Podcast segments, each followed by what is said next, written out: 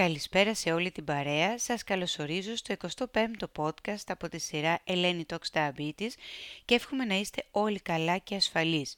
Το δεύτερο lockdown είναι γεγονός, αλλά θέλοντας να κρατάμε τα θετικά των καταστάσεων, θα πω ας το δούμε σαν ευκαιρία να επενδύσουμε σε σωστή πληροφόρηση, ξεκούραση ή ενασχόληση με οτιδήποτε δημιουργικό επιθυμεί ο καθένας μας. Είπαμε πως ο Νοέμβριος είναι ιδιαίτερος μήνας για το διαβήτη. Εσάς που ζείτε με τη διάγνωση ή φροντίζετε κάποιον με διαβήτη και όλους εμάς που είμαστε εδώ απλά να βοηθήσουμε έστω και λίγο την καθημερινότητά σας. Γιατί λοιπόν να μην εκμεταλλευτούμε τον Νοέμβρη και να ταξιδέψουμε, να γευτούμε άλλες από ελληνικές γεύσεις. Σήμερα αφήνουμε πίσω μας τα Αραβικά Εμμυράτα που επισκεφθήκαμε την προηγούμενη εβδομάδα και προχωράμε πιο ανατολικά. Πριν φτάσουμε όμως στην Κίνα, Ινδονησία και Νότιο-Ανατολική Ασία, κάνουμε σήμερα μία στάση στην Ινδία. Για όσους την έχετε επισκεφθεί, θα είδατε ότι πρόκειται για μία χώρα όμορφη, με μεγάλες όμως αντιθέσεις, με πολύ συγκεκριμένες κοινωνικές και θρησκευτικές συνήθειες και φυσικά χαρακτηριστική κουζίνα. Όμορφα, πολύ όμορφα πιάτα με χρώμα και εκεί η διατροφή όπως και για εμάς έχει έντονο κοινωνικό χαρακτήρα που δεν πρόκειται ποτέ στο τραπέζι να δεις ένα κυρίως πιάτο, μία σαλάτα και τέλος μέχρι εκεί. Μικρά μικρά πιάτα που συνδυάζονται μεταξύ τους τις περισσότερες φορές σε ένα μεγάλο γεύμα που τραβάει και χρονικά, πράγμα που πρέπει να πάρουμε υπόψη μας αν θέλουμε τα ζάχαρά μας να έχουν μια καλή πορεία. Σε αυτή την περίπτωση σίγουρα κάνουμε γευματική δόση για το πρώτο μέρος του γεύματος, δηλαδή για ένα ορεκτικό που μοιραστήκαμε με την παρέα και το κυρίως γεύμα μαζί, δηλαδή ό,τι καταναλώθηκε στα πρώτα 30 με 40 λεπτά και αν το γεύμα μεγαλώνει σε μερίδα ή σε διάρκεια ή αργότερα μετά την πρώτη ώρα θα προσθεθεί και επιδόρπιο, τότε αυτό θα απαιτήσει έξτρα γευματική δόση.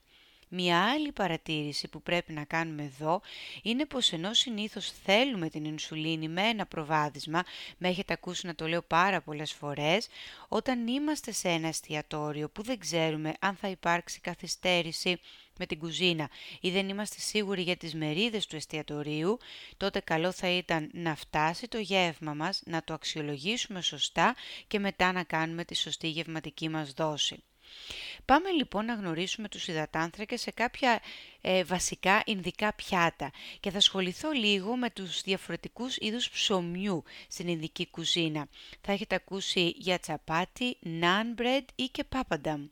Πάμε λοιπόν να δούμε το τσαπάτι σαν πρώτο είδος ε, συνοδευτικού ψωμιού. Είναι μια flat σαν τορτίγια, είναι φτιαγμένο με απλό ή αλεύρι ολικής και δεν περιέχει λίπος, το οποίο είναι σημαντικό σε σχέση με ένα άλλο ψωμί που θα δούμε σε λίγο.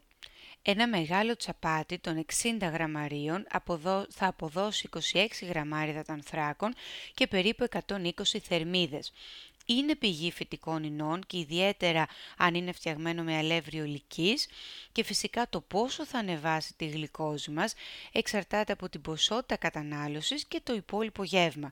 Όμως σίγουρα θα πρέπει να καλυφθούν αυτοί οι υδατάνθρακες με γευματική δόση. Προχωρώντας στο δεύτερο είδος ε, ψωμιού είναι το naan bread. Σε αντίθεση λοιπόν με το τσαπάτι, αυτό είναι φτιαγμένο με λευκό αλεύρι αποκλειστικά, γάλα, γιαούρτι και βούτυρο ή άλλο είδος λίπους, το γκί, που χρησιμοποιούν οι Ινδοί. Ένα μεγάλο κομμάτι των 85 γραμμαρίων θα αποδώσει περίπου 43 γραμμάρια υδατάνθρακα και 240 θερμίδες από μόνο του. Καταλαβαίνετε λοιπόν ε, που αρχίζει και ξεφεύγει το μέτρημα των υδατανθράκων ή και οι θερμίδες με τα γεύματα αυτά, αν αμέσως αμέσως από τα συνοδευτικά ψωμιά λαμβάνουμε ένα μεγάλο φορτίο υδατάνθρακα. Το τρίτο είδος ψωμιού που θα απαντήσουμε στην Ινδική κουζίνα είναι τα πάπανταμ. Το πιο φιλικό από όλα θα έλεγα είναι κάτι σαν λεπτό κράκερ από τριμμένες φακές αλλά τηγανισμένο. Ένα τέτοιο έχει βάρος περίπου 15 γραμμαρίων στη μερίδα, συνοδευτική στο υπόλοιπο του γεύματος και μόλις 4 γραμμάρια δετάνθρακα, αλλά 6 γραμμάρια λίπους. Εδώ φυσικά έχει σημασία πόσα από αυτά θα φας. Ένα άλλο χαρακτηριστικό συνοδευτικό των Ινδικών πιάτων είναι φυσικά το ρύζι. Μπασμάτι στις περισσότερες περιπτώσεις που ξέρουμε ότι έχει ένα χαμηλότερο γλυκαιμικό δείκτη σε σχέση με άλλα ρύζια, μια μερίδα περίπου 100 γραμμαρίων βρασμένο τελικό προϊόν θα αποδώσει πάνω κάτω 30 γραμμάρια ανθράκων, αλλά θυμηθείτε το έχουμε ξαναπεί για το ρύζι και το μακαρόνι εξαρτάται από το είδος του ρυζιού. Η, η απορρόφησή του θα είναι τυπική του ρυζιού, αυτή που τις περισσότερες φορές θα τεινάξει το ζάχαρό μας γρήγορα απότομα, θα φτάσει σε ένα υψηλότερο σημείο σε γλυκόζες και μετά θα κάνει ένα πλατό. Θα του πάρει αρκετή ώρα για να επιστρέψει η γλυκόζη στα φυσιολογικά της μετά από την κατανάλωση ρυζιού. Φανταστείτε τώρα αν έχει προηγηθεί ή συνοδευτεί το ρύζι αυτό με τα προηγούμενα ψωμιά με ή χωρίς λιπαρά στο γεύμα. Σε κάτι άλλο που παραδοσιακά πάει το μυαλό μας όταν μιλάμε για ινδικό φαγητό είναι φυσικά τα κάρι.